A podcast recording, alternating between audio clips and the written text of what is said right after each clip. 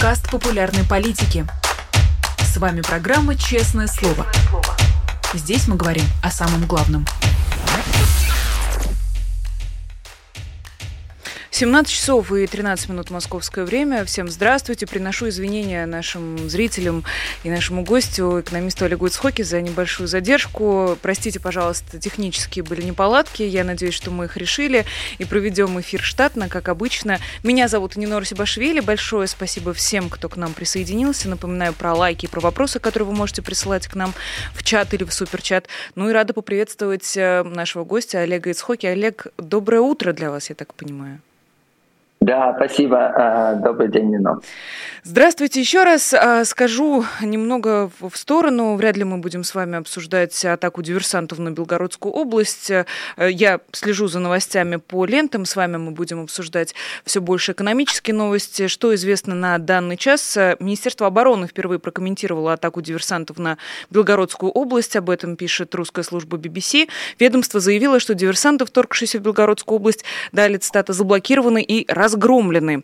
А, мы, в принципе, с некоторым скепсисом относимся к заявлениям Российского Министерства обороны. Если будут какие-нибудь новости поступать в течение эфира, я за ними, опять же, внимательно слежу и буду стараться по возможности их э, давать в прямой эфир. А, к вам, Олег, у меня вопрос другой. А, Рейтер со ссылкой на источники в правительстве России заявляет, что в правительстве начали готовиться к дефициту бензина. Как вам кажется, реальная перспектива столкнуться с таким кризисом уже внутри страны? Ну, а, им виднее, но из общей логики сложно предположить, что будет дефицит бензина. А, дело в том, что санкции устроены так, что они как бы подталкивают Россию экспортировать больше сырой нефти и наоборот а, как бы усложняют экспорт нефтепродуктов, в частности бензина. Поэтому кажется, что по логике вещей а, нефтепродуктов должно быть достаточно много оставаться на российском рынке. Мне сложно себе представить, а, что прям будет а, дефицит. Но важно подчеркнуть, что действительно, что объемы экспорта сырой нефти достаточно высокие, они выше, чем, чем были в прошлом году. Ну, примерно на тех же уровнях остается. И Значит, большая часть нефти в сыром виде экспортируется. Мне, честно говоря, все равно сложно представить, что э, при этом э, есть нехватка нефтепродуктов э, в условиях вот именно санкций Евросоюза на Евросоюз перестал покупать нефтепродукты. Но, значит, если такая новость есть, возможно, мне сложно я ее, Я ее чуть-чуть да. дополню, с вашего позволения. А, правительство хочет предотвратить дефицит топлива внутри страны, который может возникнуть из-за сокращения субсидий нефтеперерабатывающим заводам. То есть, очевидно, они предполагают какой-то кризис уже на внутреннем рынке. А, связано ли это с санкциями? Да, ну смотрите, как э, действительно устроены санкции. Э, они сделаны так, чтобы в целом Россия могла экспортировать большое количество сырой нефти, которая в основном идет в Китай и теперь в Индию. Но Россия не может экспортировать нефтепродукты. А, Индия покупает сырую нефть, а, нефтепродукты э, производятся в Индии, и потом они реэкспортируются в Европу. Все это, естественно, с большой потерей эффективности, по более низким, чем мировые цены, чтобы ну, вот вся эта себестоимость транспортировки а, из Европы в Индию назад а, в это уложилось. То есть Россия теряет рынок а, нефтепродуктов. Это то, как эти санкции устроены. Действительно, это означает, что нефтепродукты не продаются, соответственно, не, недополучается выручка и прибыль. Это снижает э, доходы в целом как для вот этого сектора, а, так и для российского государства в целом. Но, значит, действительно, если а, а, денег компаниям, которые занимаются а, ну вот, нефтеперерабатывающим заводам не хватает, то вполне возможно, что они будут ограничивать производство каким-то образом. Это будет требовать от государства, наоборот, субсидий для этого сектора. Сложно себе представить, что значит, удастся избежать каких-то субсидий для поддержания этого сектора. Если эти субсидии будут выполнены, то оснований, чтобы был дефицит а, бюджета в принципе нет. Если они не могут выплачивать эти субсидии, то дела с бюджетом а, состоят очень плохо, хуже, чем а, мы это предполагаем. Может ли политическая воля решить эту проблему? Или вопрос исключительно в количестве свободных денег и в том, что из себя сейчас представляет российский бюджет? Да, абсолютно. Здесь нет никакой а, а, технологической проблемы. А, то есть исключительно значит, надо дать а, стимулы а, компаниям продолжать нефтепереработку, не останавливать производство а, чтобы они зарабатывали достаточно денег, чтобы покрывать издержки. Обычные субсидии решают эту проблему, и это может единственно упираться только в острый дефицит бюджета. Иначе я, честно говоря, не вижу здесь какой-то а, непреодолимой проблемы.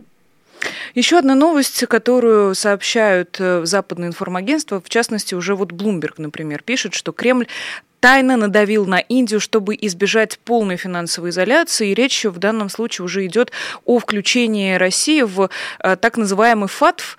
Я попрошу вас э, объяснить нашим слушателям, что это за группа разработки финансовых мер борьбы с отмыванием денег, которая э, сокращается до ФАТФ в англоязычной версии.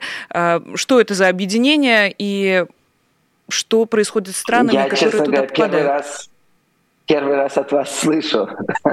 А вы можете мне рассказать, что это такое?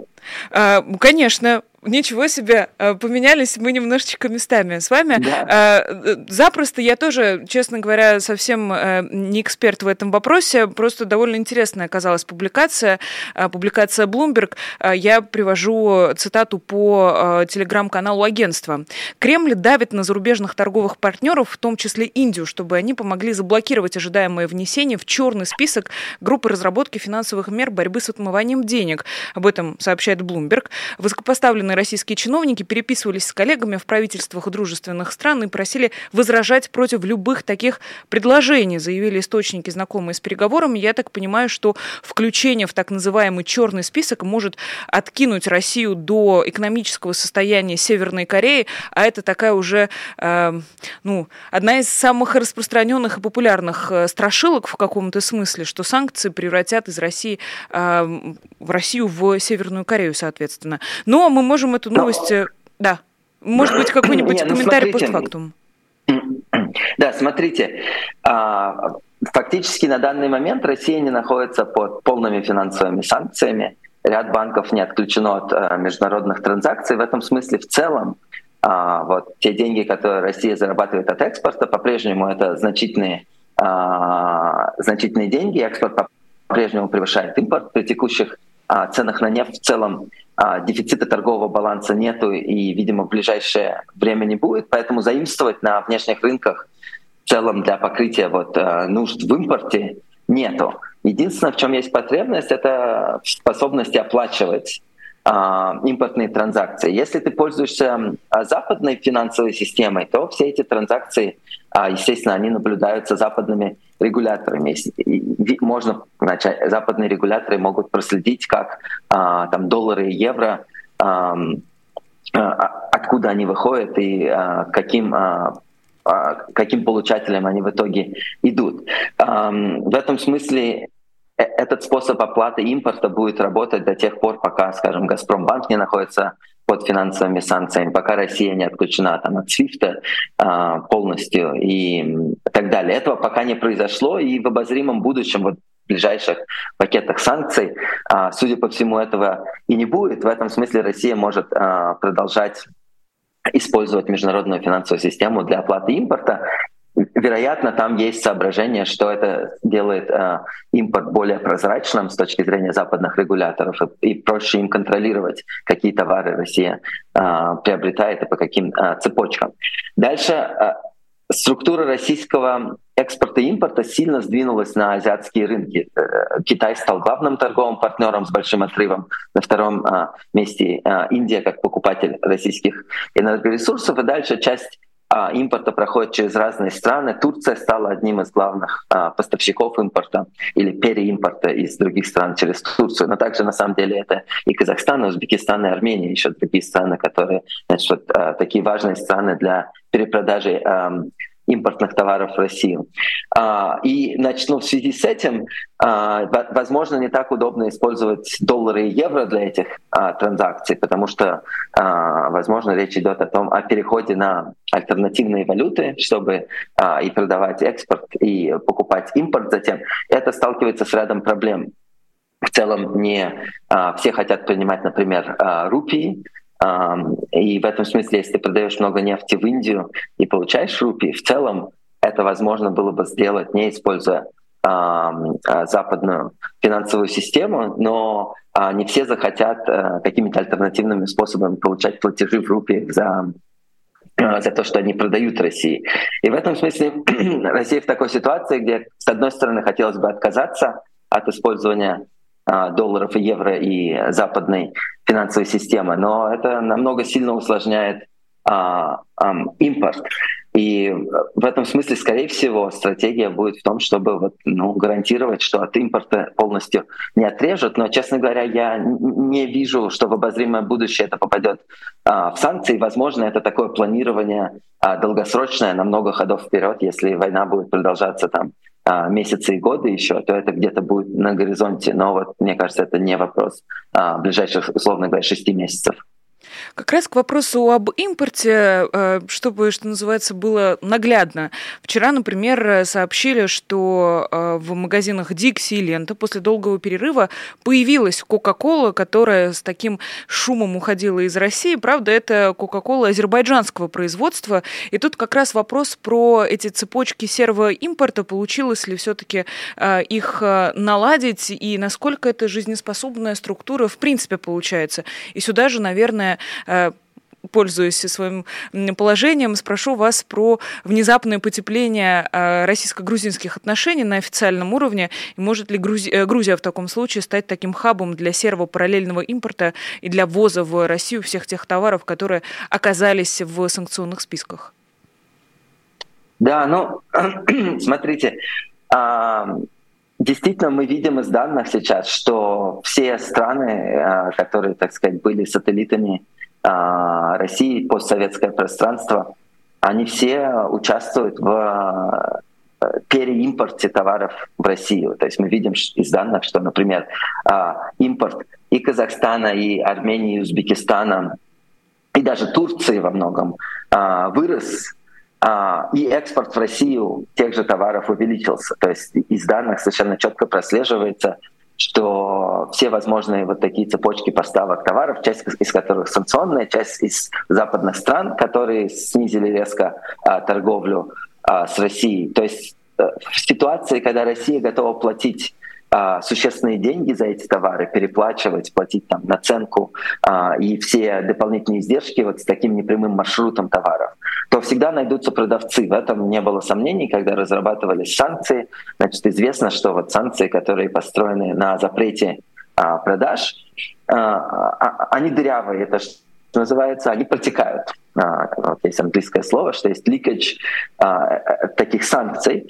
А, это устроено таким образом, что до тех пор, пока у покупателя есть деньги, всегда найдутся серые схемы, альтернативные цепочки поставок. Естественно, ну, поставка Coca-Cola — это не стратегический товар, это он даже не под санкциями, это индивидуальное решение компании Coca-Cola. И, значит, насколько Coca-Cola может контролировать перепродажи своих товаров, произведенных в другом месте, используя, э, скорее всего, это используется азербайджанскими фирмами франшиза, насколько они могут это контролировать, они будут это делать, если это связано с серьезными репутационными рисками для них. Но это не а, какая-то важная категория товаров, за которыми, скажем, Министерство финансов Америки или соответствующие органы, которые а, следят за исполнением санкций в Европе, будут внимательно а, следить. Да, конечно, в, а, вот эти вот организации, которые следят за выполнением санкций, они следят, чтобы не было товаров двойного назначения, которые каким-то образом попадают в Россию, вещей, которые связаны там с полупроводниками, которые могут использоваться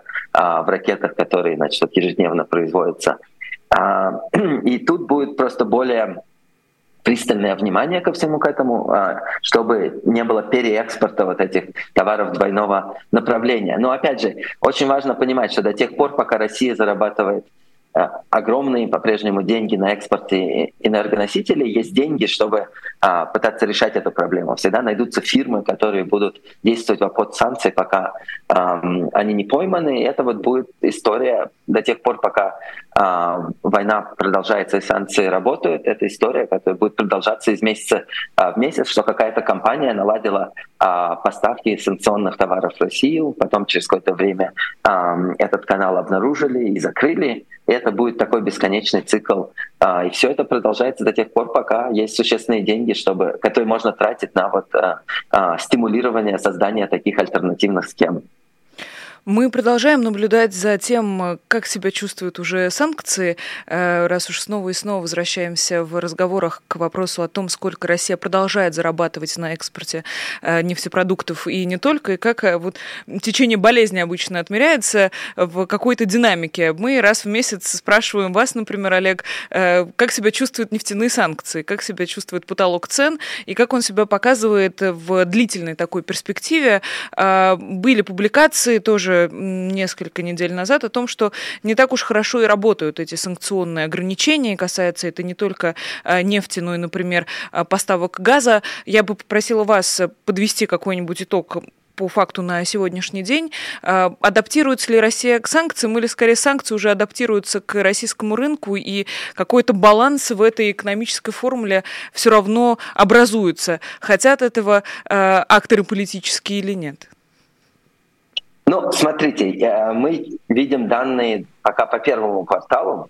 Это то, э, про что я могу вам рассказать до конца значит, марта, соответственно. Из данных по первому кварталу 2023 года совершенно четко видно, что санкции работают. И тут надо подчеркнуть следующую а, вещь, что целью санкций не было снижение объемов экспорта сырой нефти из России. Идея как раз состоит в том, что если бы объемы снизились, то мировые цены на нефть выросли. И таким образом санкции, соответственно, а, как бы привели бы к обратному результату. А, цель, чтобы объемы нефти, поставляемые из России, а, не падали. Это то, что мы видим из данных. Вот сейчас есть действительно какие-то новости уже о втором квартале, что объемы экспорта сырой нефти даже выросли относительно второго квартала прошлого года. Как я вам говорю, основные покупатели это сейчас а, Китай Индия сырой нефти. Чуть-чуть покупает Турция, но это уже относительно незначительный третий покупатель по а, размеру. Вот вместе эти три страны это а, 90% экспорта сырой нефти из России сейчас. А, и а, что важно, что значит, вот в этих условиях санкционных Россия решила не снижать объемы, а наоборот увеличивать их. И это один из факторов, который, ну, по крайней мере, не дает мировой цене на нефть а, расти. Она вот сейчас находится на ну, относительно невысоких уровнях, это около 73, там 74 мировая цена на нефть а, долларов за баррель по сравнению со 120 долларами а, год назад. Вот основная, соответственно, а, цель достигнута. Это значит снизить заработки России. Россия получает более низкие цены за эту нефть, при этом не увеличивая мировую цену на нефть. В этом смысле можно сказать, что Значит, ну, санкции, насколько можно ожидать от них, чтобы они работали, они э, в этом смысле работают. Второй вывод, который из этого можно сделать, что вот в тех условиях, в которых находится сейчас Россия, она не использует сырую нефть как э, инструмент политического влияния, вот как Россия использовала газ а, в сентябре-августе прошлого года и просто отключила газ а, к поставкам в Европу в качестве такого а, давления на то, чтобы договориться со странами Европы о неподдержке Украины, да? что не удалось. Но вот нефть не используется. Наоборот, нефть полномочным образом поставляется на рынок. И с чем это связано? Это связано с достаточно острым дефицитом бюджета. Нефть — это вот главный последний источник а, доходов бюджета, и в этом смысле а, у российского правительства нет большого выбора, и приходится поставлять всю эту сырую нефть по ценам. Ну, в Китае это идет по ценам близким к рыночным, а в Индию тут все идет по ценам с достаточно существенной а, скидкой. А, и в этом смысле, значит, ну, вот Россия фактически согласилась на условия а, этих санкций, не стала значит, противостоять им с помощью снижения объемов поставки на международный рынок. И в этом смысле можно констатировать, что санкции работают. И вот та новость о том, что объемы высокие, я бы ее точно не интерпретировал как то, что Россия обошла санкции. Вот. Дальше остается вопрос, будет ли Россия всегда продавать Китаю а, нефть по рыночным ценам. Или в какой-то момент Китай передоговорится а, на цены ниже рыночных и будет платить цену более близкую к тому, что а, платит Индия сейчас. Это значит большой открытый вопрос на, видимо, этот год, на там, ближайшие кварталы данных, из которых мы увидим. Но вот пока в первом квартале Китай платил цены близкие к рыночным и выше потолка цен, ну, потому что, в частности, часть нефти в Китай экспортируется по трубопроводу, где потолок э, не применяется, а часть с использованием того, что называется теневой флот, где тоже, то есть флот не европейских компаний без европейской страховки.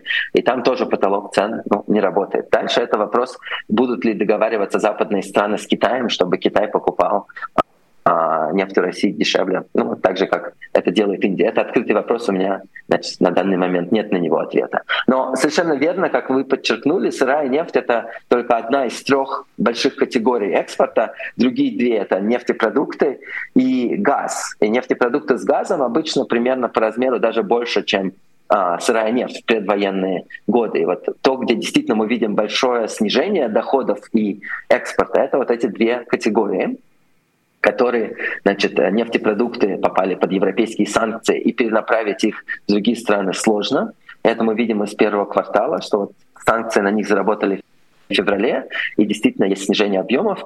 А, а газ просто Россия односторонним образом перестала продавать его в Европу еще прошлом сентябре, и с тех пор объемы экспорта газа не восстановились. Нет альтернативного рынка, куда можно доставлять газ по трубопроводам, потому что они не построены еще, а сжиженного газа технологии, ну, значит, превращать обычный газ в сжиженный, а, тоже нет технологии, которая бы это могла делать в похожих масштабах на то, что «Газпром» экспортировал там, в прошлые годы. Такая ситуация. Заговорили с вами про Китай, и как раз сегодня в Шанхае должен проходить российско-китайский бизнес-форум, э, новости о котором абсолютно смыло информационной волной э, и событиями из Белгородской области. Э, но я так понимаю, что вы, Олег, больше следите за, за всем происходящим в, в, в Китае. Ранее сообщалось о том, что, возможно, даже премьер Михаил Мишустин поедет в Китай и как-то будет, видимо, представлять Россию на этом форуме вами, э, если все-таки основывать свой анализ на тех политических водных, которые у нас есть. А мы следили за визитом Си в Россию и наблюдаем постепенное сближение э, вот этих двух лидеров разно, э, в разных весовых категориях находящихся, но тем не менее. Что, как вам кажется, могут обсуждать российская и китайская сторона на этом бизнес-форуме? В каком статусе вообще туда едет Россия, как вам кажется?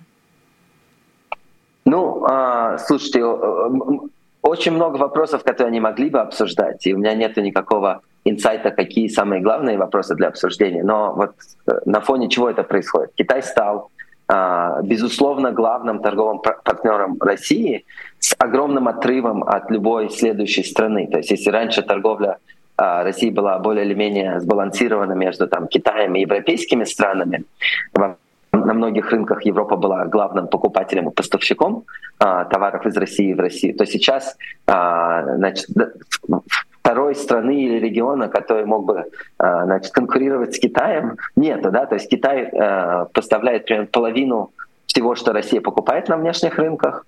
И это действительно именно китайского производства товара. Это не вот переэкспорт, который идет через там, а, Казахстан, Турция стали тоже очень крупными торговыми партнерами, но они именно переэкспортируют из других стран, и когда это закончится, неясно. А с Китаем это действительно значит, важные торговые отношения, где Китай продает а, больше половины того, что покупает Россия, покупает более половины нефти на данный момент а, из России. То есть стал, вот как раньше был Евросоюз, покупал 55-60% а, российских энергоносителей, то теперь Китай покупает более половины сырой нефти из России. Значит, какие вопросы в этом контексте можно обсуждать? Ну, во-первых, как мы только что говорили, Китай платит по-прежнему рыночные цены за российскую сырую нефть, по крайней мере.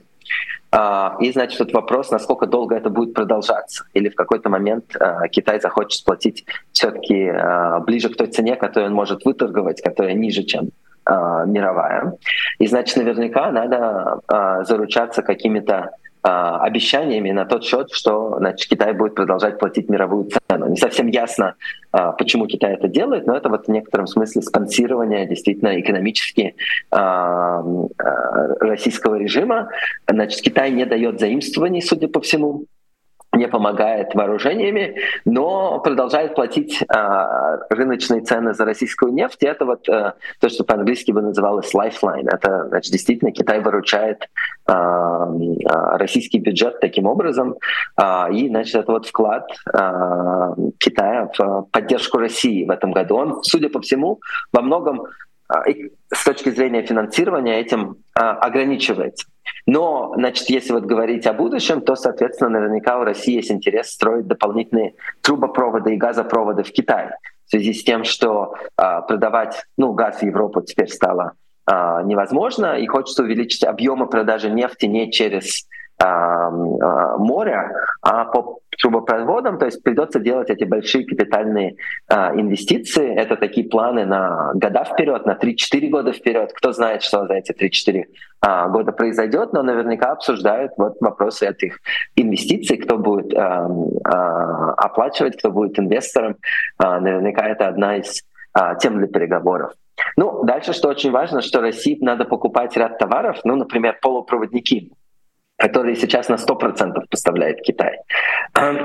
И в этом смысле, значит, вот в контексте полупроводников, которые критически важны практически для всего промышленного производства, а, альтернативных поставщиков в России сейчас нет. Поэтому, ну, естественно, а, значит, а, российское правительство должно думать о том, как либо найти альтернативные источники, которые довольно быстро, видимо, попадут под санкции, либо как-то договариваться с Китаем, чтобы, может быть, Китай Китай строил какие-то производства в России. Наверняка это обсуждается. Пока мы не видим большого аппетита Китая а, инвестировать, делать капитальные инвестиции.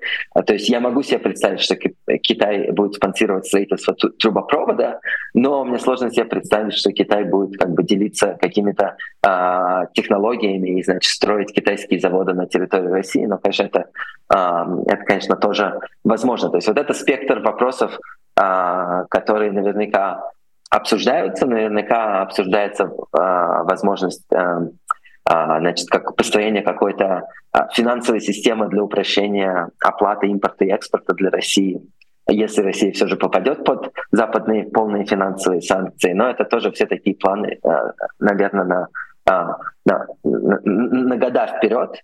И я не думаю, что это имеет какой-то эффект прямо вот текущий месяц или два, значит, действительно Россия и Китай будут продолжать торговать, эм, э, как это вот началось уже в 2022 году, и это то, как будет 2023 год выглядеть. Когда началась война, и западный мир, и Европа в частности, внезапно обнаружили себя в очень тесных экономических связях с Россией, и разрыв этих экономических связей был очень болезненным, и мы до сих пор наблюдаем за тем, как вот буквально э, рвутся эти связи, и очень тяжело переживает это что одна, что другая страна, в первую очередь даже с точки зрения финансовой.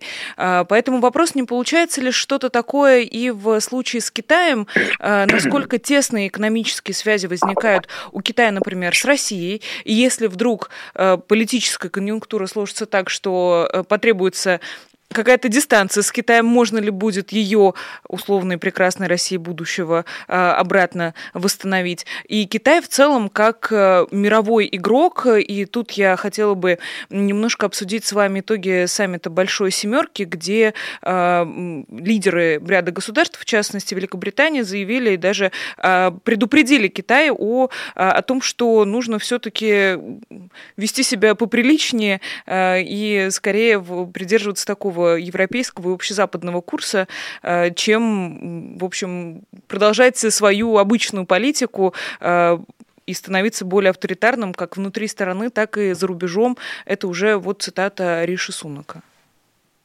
Слушайте, ну у вас прям три вопроса здесь в одном, давайте по порядку.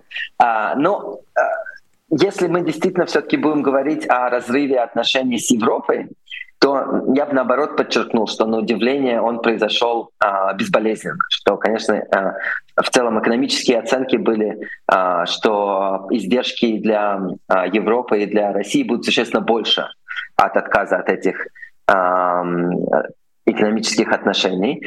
А, начну вот по итогам 2023 года, где в целом Европа сильно отказалась от использования российских энергоносителей. Это а, был главный источник энергоносителей для Европы. Если вот мы вспомним там, Германию год назад, то говорили о том, что целые отрасли а, германской промышленности остановятся, если не будет а, российского газа. И вот Путин действительно а, в августе-сентябре в одностороннем порядке отключил а, поставку газа. Это не были санкции, Европа не накладывала эти санкции, это значит, были значит, анти- или контрсанкции России от использования газа как а, один из инструментов а, достигнуть а, цели в Украине.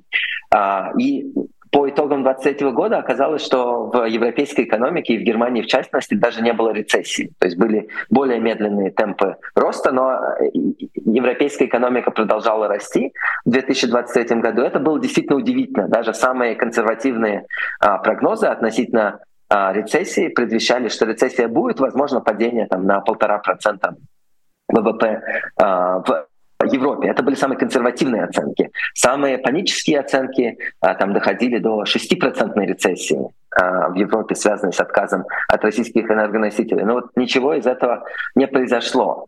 А, когда мы смотрим на Россию, то же самое. Оценки а, в начале войны были, что а, объемы падения российской экономики будут там, опять же, консервативные были 7-8%, а более панические оценки были там 12%, а, условно говоря. А, такой был интервал. По итогам года ВВП в России упало, судя по всему, на 2-3% в, в таких порядках, при том, что Европа была главным торговым партнером по экспорту энергоносителей и по э, большому количеству импорта для России. Вот такой отказ, который гораздо более драматический, чем отказ Европы в целом от бизнеса с Россией, где единственная ключевая категория была именно энергоносители, которые можно э, покупать на международном рынке. И то, что Европа достаточно быстро научилась делать, нашла альтернативных поставщиков на международном рынке. Все-таки для России Европа была, оказалась незаменимым торговым партнером, но по, по результатам года а, значит, ну вот такое небольшое падение произошло. Но тут всегда, мне кажется, очень важно подчеркнуть, что а, а, несмотря на то, что были введены а, импортные санкции, Россия экспортировала абсолютно рекордное количество а, энергоносителей а, из, по рекордно высоким ценам в 2022 году, что сделало, конечно, основной вклад ВВП. То есть если вот просто в обычный год Россия бы экспортировала столько, а, сколько она экспортировала в 2022 году, то это был бы рост на 10-12%. Ну, просто это видно из экспортных данных. А, вот превышение экспорта обычные уровни традиционные. Но, тем не менее, как бы санкции заработали, и мы можем констатировать, что значит, вот э, тех флуктуаций ВВП, которые мы ожидали, не произошло. Поэтому этот разрыв произошел более безболезненно, чем а, можно было бы себе это представить, и большинство экономистов а, думали об этом разрыве как о существенно более болезненном. Это то, что касается а, первого вопроса. То, что касается отношений с Китаем, но тут важно подчеркнуть, что Китай это ставит чуть-чуть в неудобное положение, потому что Китай покупает больше нефти, чем его экономическая доктрина советует делать. То есть Китай э, предпочитает покупать диверси- у диверсифицированного количества продавцов а, ресурсы. И вот сейчас у России слишком большая доля относительно этой а, экономической доктрины в Китае, но Китай пошел на это именно как, ну, я расцениваю это как экономическая помощь и поддержка э, путинскому режиму. Э, в целом Китай мог бы покупать эти энергоносители на рынке по рыночным ценам, вместо того, чтобы платить те же самые цены э, в России. Но он предпочел отклониться на данный момент от своей э, экономической доктрины, экономической безопасности и таким образом э, поддерживать Путина. Ну, хотят ли западные страны а, чтобы Китай этого не делал. Да, здесь они хотят, но я не думаю, что у них есть очевидные рычаги, как они могут а, давить на Китай. Китай, естественно, не любит а, такого давления. А вот представить себе ситуацию, где западные страны полностью передоговорятся с Китаем по целому ряду вопросов, и в качестве дополнительного, ну, небольшого добавления к этому большому договору Китай согласится на какие-то правила сотрудничества с Россией, которые устраивают западные страны. Мне это сложно. Не потому что отношения с Россией для Китая столь ценны, а потому что я просто не вижу на горизонте то, что западные страны передоговорятся с Китаем и переформатируют свои отношения. То есть эти отношения остаются очень холодными, и скорее можно ожидать их дальнейшего охлаждения, чем э, э, какого-то потепления. Хотя я, буду приятно э, удивлен, э, если э, это не так. Если вы дальше говорите о среднесрочных планах на там, 5-10 лет вперед, то, конечно, надо понимать, что если сейчас интересы Китая и России совпадают, то вполне может оказаться так, что они не будут совпадать по ряду вопросов а, через 5 или 10 лет. А, и в этом смысле, конечно, это очень рискованная стратегия с точки зрения России, столь сильно полагаться на Китай в торговых отношениях. Но, как мне кажется, здесь есть две развилки. Либо а, режим Путина заканчивается, и Россия начинает реинтеграцию а, в мировую экономику, и тогда, в принципе, диверсифицироваться и сбалансировать торговые потоки не будет представлять большой проблемы. Это можно будет сделать в течение а, нескольких лет как максимум. И второй вариант, когда значит, режим продолжается, война продолжается, реинтеграции э, на Запад не происходит, и тогда Россия будет действительно сильно зависеть от Китая на все обозримое будущее. В этом смысле это как бы не то, что вот сейчас сделали Китай главным торговым партнером, и отменить это никогда нельзя. Э, это исключительно вопрос, э, сменится ли российский режим э, и будет ли реинтеграция э, западным миром. А, да, и вы последний Третья вещь, которую вы спросили, это могут ли западные страны а, надавить на Китай? Ну, мне кажется, что а, а, Россия стоит в списке вопросов в отношении с Китаем не первой строчкой.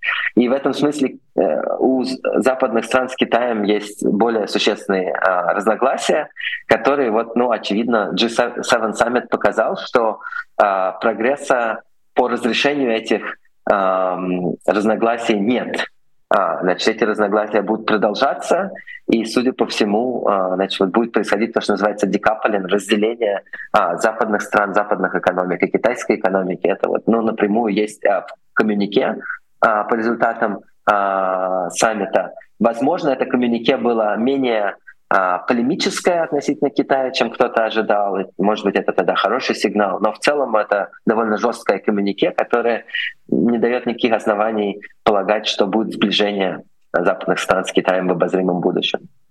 Тем временем срочные новости. Режим контртеррористической операции отменен в Белгородской области. Об этом сообщает губернатор Гладков. За время этой операции в регионе погибли как минимум два российских силовика. Они попали под обстрел в военном городке Белгород-22. Об этом пишет уже э, коммерсант со ссылкой на данные СК, МВД и ФСБ. Еще четверо военных получили ранения. Э, Такие пока новости на данный момент по Белгородской области. Возвращаясь к Китаю, спрошу вас грубо, Олег, может ли Китай стать вот той самой подпорочкой, на которой может опереться Владимир Путин, как Владимир Путин, в свою очередь, поддержал Александр Лукашенко? А, является ли финансовая близость России и Китая уже политическим фактором, влияющим на продолжительность режима Владимира Путина? Ответ, конечно, да, но ситуация совершенно другая относительно а, значит, симбиоза Лукашенко и а, Путина. Значит, тут надо очень четко понимать, что а, Россия не заимствует на внешних рынках.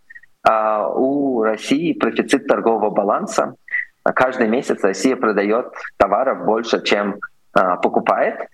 При этом есть отток капитала, но ситуации, где есть дефицит бюджета, простите, дефицит торгового баланса, где нужно заимствовать, чтобы платить за импорт, такой ситуации нету. И в этом смысле то, что нужно России, это именно рынок для сбыта, а, надежный рынок для продажи энергоносителей, и Китай является этим рынком сейчас. А в этом смысле Китай гораздо больший партнер для России, чем Индия, которая а, платит а, за российскую нефть с большими скидками и всячески ну, получает, а, отжимает а, то, что она может от России в а, тех ценах, на которые а, они договариваются. А Китай действительно покупает по международным ценам, и в этом смысле, вот в этом, как мы уже несколько раз сказали, состоит основная значит, экономически-финансовая помощь. Ну и второе, то, что России необходимо, это, конечно, доступ к технологиям, вот те, те же полупроводники, которые мы обсуждали, но огромное количество промышленных товаров, а, которые покупаются в Китае. И вот Китай, то, как он помогает России, это не кредитование, это не финансирование, а это просто то, что Китай покупает российскую нефть по рыночным ценам и продает а, большой спектр товаров которые необходимы а, России. Это, видимо, будет касаться там и автомобилей, и а, сотовых телефонов, смартфонов и просто компонент для российского производства. Без этого состояние российской экономики были бы а, гораздо хуже. А, ну вот в этом состоит а, помощь Китая России, на которую, мне кажется, Россия может рассчитывать а, в обозримом будущем. Это более или менее ну, торговые отношения. А, действительно, Э, значит, эм, силы Китая и России совершенно не равны в этих торговых отношениях, но эм, это взаимовыгодные торговые отношения, наверное, можно так сказать. Это не а, прямое спонсирование, а, как вот э, чем занимался а, Кремль в Беларуси, это не прямое спонсирование значит, вот, режима в Беларуси. Ну да, то есть, подводя итог, Китай помогает поддерживать иллюзию нормальности, и ровно на этой иллюзии э, нормальности Владимир Путин продолжает держаться за свое место.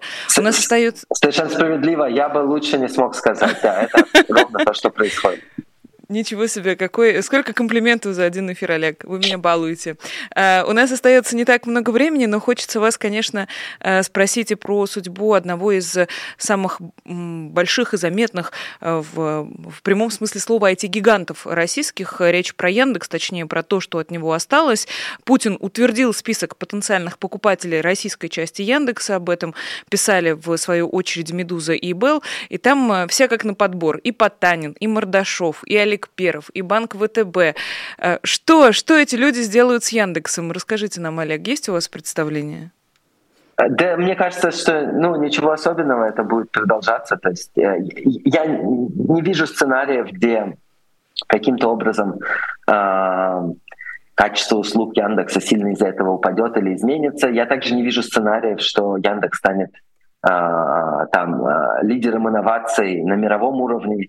Но как бы обеспечить, вот именно российская часть Яндекса, которая остается, но значит, обеспечивать функционирование там, такси, доставки, э, карты и других услуг, которые люди пользуются, как это было, так это и будет продолжаться.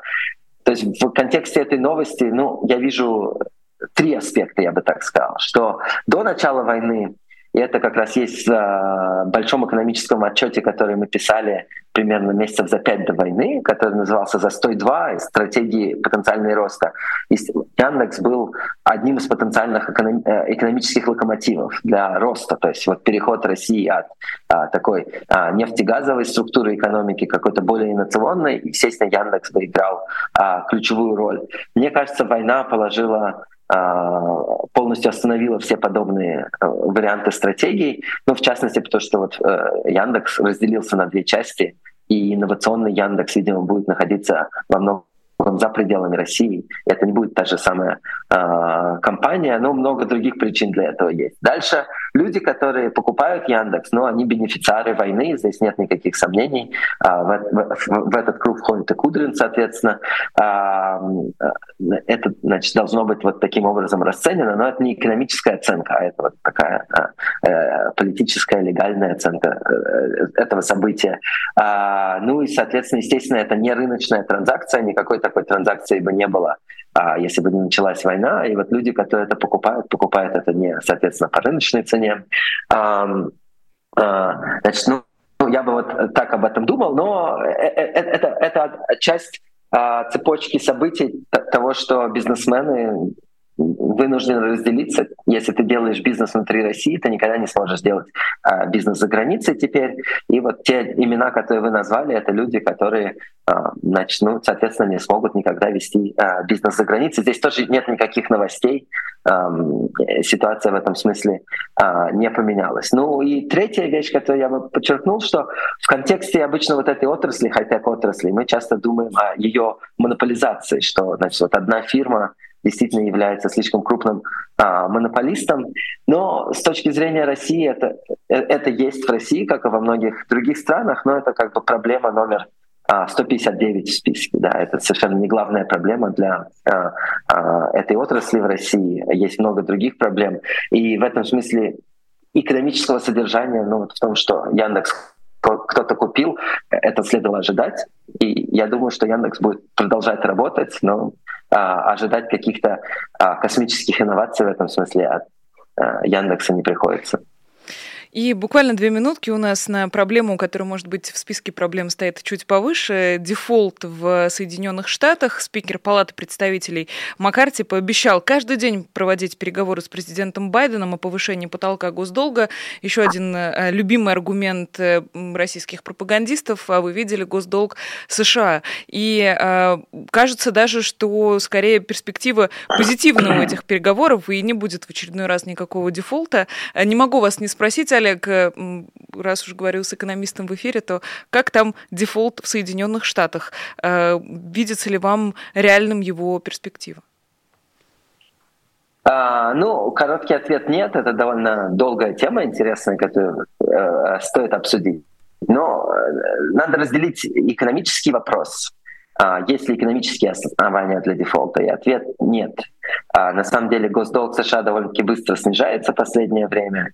А, ну, отдельный интересный для меня вопрос, не знаю, насколько для а, ваших зрителей. А, но есть вот этот политический механизм того, как США приходят к договоренности относительно долго. Я считаю, что этот механизм очень важный, который гарантирует, что долг сложно увеличивать, а, это гарантирует стабильность. Вот чтобы не возникали вопросы о экономической состоятельности этого долга, есть такой политический предохранитель, который вот сейчас э, запущен в действие.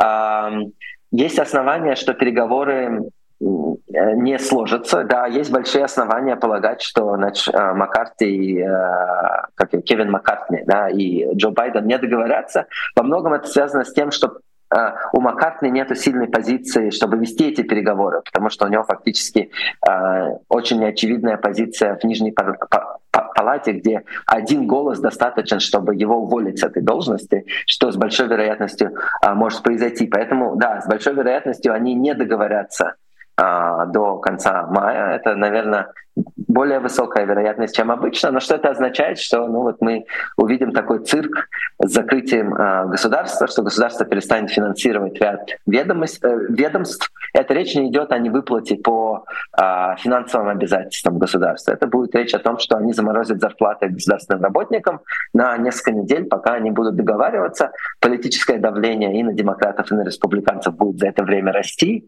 Э, и, значит, вот в течение нескольких недель они придут к договоренности. Это вероятно, э, ну, такой, это вероятный исход того, что произойдет. Есть вероятность, что они договорятся с Маккартни, я неправильно, кажется, его фамилию произношу, Кевин Маккартни, Маккарти. Маккарти, вот, да. Э, Маккарти, да, что они с ним договорятся, но его уволят с должности в результате. Это, это тоже будет такое э, интересное цирковое представление, о котором все мы будем обсуждать. Но это надо понимать, что это важная а, часть американской политической системы. Она так работает. И в этом смысле, а, мне кажется, это, это важно, что это есть, но это вот дает повод для интересных а, разговоров о дефолте. Значит, ну вот если говорить об экономической составляющей этого, э, существенный вопрос состоит в том, увеличатся ли издержки финансирования долга для США в связи с этим. Ну, пока этого из данных мы не видим, что значит, э, процентные ставки, по которым э, США занимают, они относительно низкие остаются. И это говорит о том, что финансовые рынки сильно не переживают на этот счет. Ну, вот такой короткий ответ. Спасибо вам огромное за него, Олег, и за этот разговор. Олег Ицхоки, экономист, э, да и суперзвезда экономической науки, был гостем программы «Честное слово». Спасибо ему большое. Еще раз приношу извинения за технические неполадки, которые были в начале нашего эфира. Спасибо большое всем, кто был с нами в течение этого часа.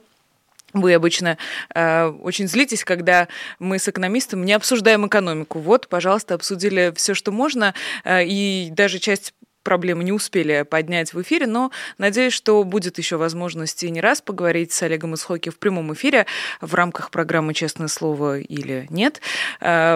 Спасибо большое всем за внимание. Не забудьте, пожалуйста, поставить лайк. Э, я, в свою очередь, напомню про Patreon программы «Честное слово» и про уникальную возможность поддержать нашу работу и параллельно вписать э, себя в эту бегущую э, строчку, встать в один ряд с лучшими нашими зрителями. Ладно, может быть, э, лучше это не самое э, правильное слово, но э, как есть. Спасибо вам огромное за вашу поддержку, за вашу помощь. Меня зовут Нино Разибашвили. Увидимся с вами завтра в программе «Честное слово». Я надеюсь, что будут все, кто был сегодня. И до скорой встречи. Всего доброго. Пока. Вы слушали подкаст «Популярные политики». Мы выходим на Apple Podcast, Google Podcast, Spotify и SoundCloud. А еще Подписывайтесь на наш канал в YouTube.